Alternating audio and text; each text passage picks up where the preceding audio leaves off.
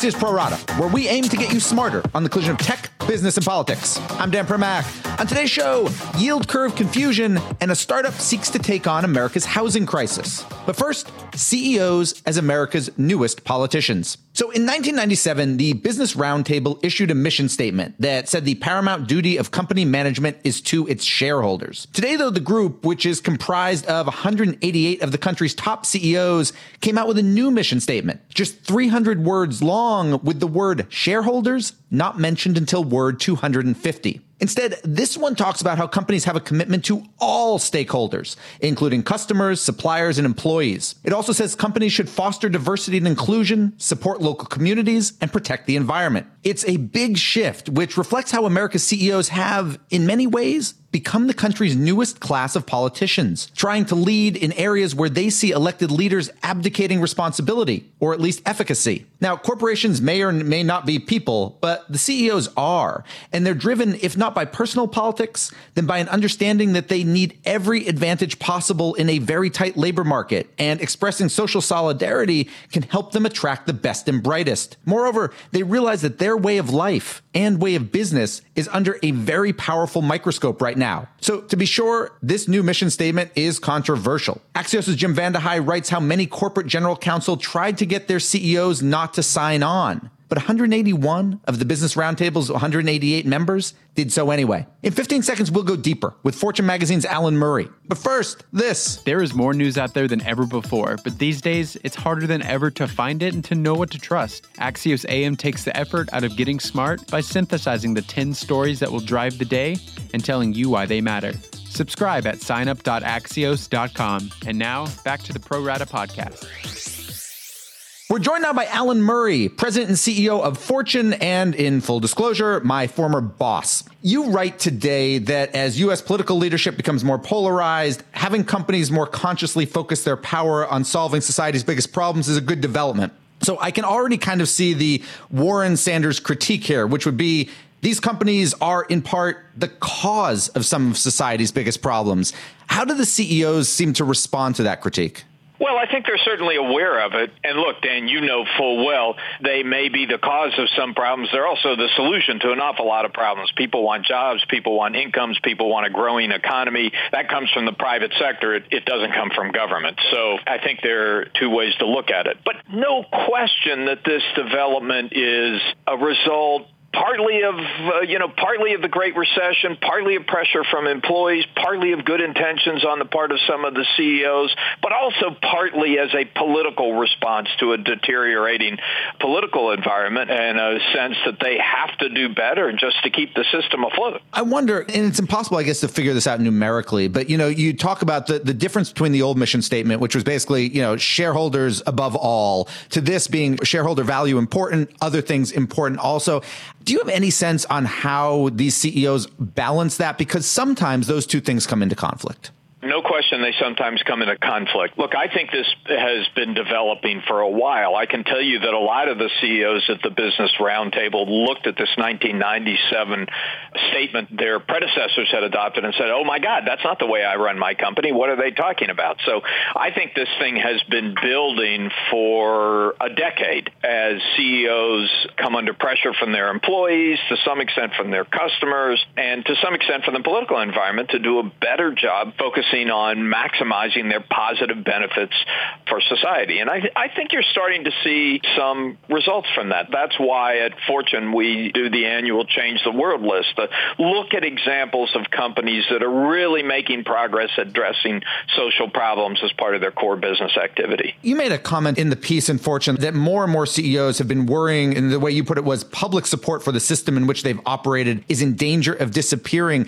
Is that a real clear and present danger that the CEOs feel that, for lack of a better term, American capitalism, as we've known it, it's ebbed and flowed in different ways and changed, but the way we've known it for your career, for my career, is actually in danger of disappearing? Oh, some of them definitely feel that way. I don't know that it's a universal feeling, but I've had in the last three years any number of private conversations with CEOs who've talked about fear of losing their license to operate.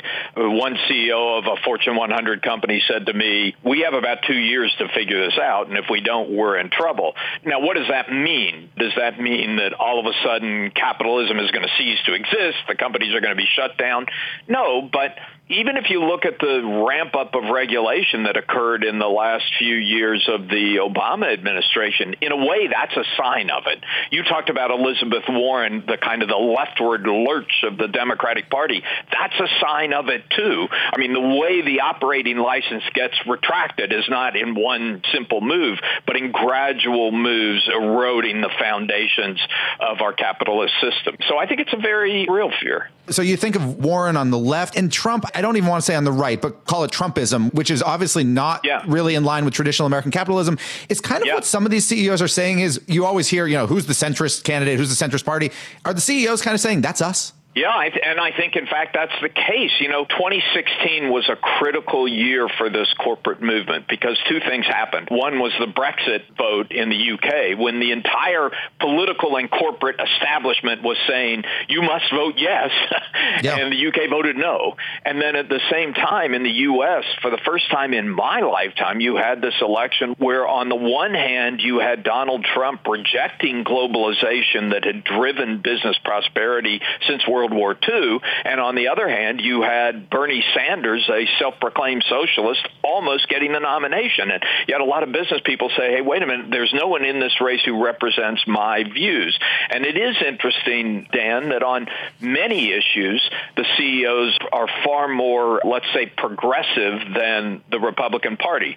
Climate change, equal opportunity, diversity, gay rights issues, you know, human rights issues. You'll see now now the corporate sector actually being way out in front of the Republican Party. But then when you move to the economic issues, they certainly aren't going where Elizabeth Warren and the Green New Deal folks are going. So they have really emerged as kind of the center of the U.S. political spectrum. How much of that is the person, and, and, and I don't know how the CEOs all balance this, it's obviously different from company to company, but how much of that is the personal politics of the CEOs, do you think?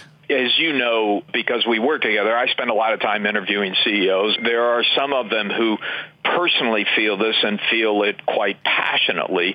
There are others who may be more reactive, but it's pretty hard to ignore. We're in an, an economy today that has a very tight labor market where talent is the most important differentiator, where companies really have to compete for talent. And this is one of the ways they do it. They know that millennials in particular want to work for companies that they feel are doing good in the world. And so they think it's important that they get their positive stories out there. And hardly any big company is immune from that trend. Dan, there's a whole group of companies that used to sort of try and stay out of the public limelight and keep quiet who now want to tell their stories because they think it's important that their employees think they're doing good in the world. Koch Industries is an interesting example of that. Companies like Bechtel that never like to talk to the press now want to talk because they need to get their story out because they want employees to come to work for them. I think it's been pretty hard for people to resist this trend. 181 CEOs signed this uh, revised or this new mission statement for the Business Roundtable, but there were some notable folks who didn't sign. I guess eight companies that didn't sign, and it's not sector specific. You have financials like Blackstone, industrials like Alcoa, healthcare like Kaiser Permanente, insurance like State Farm.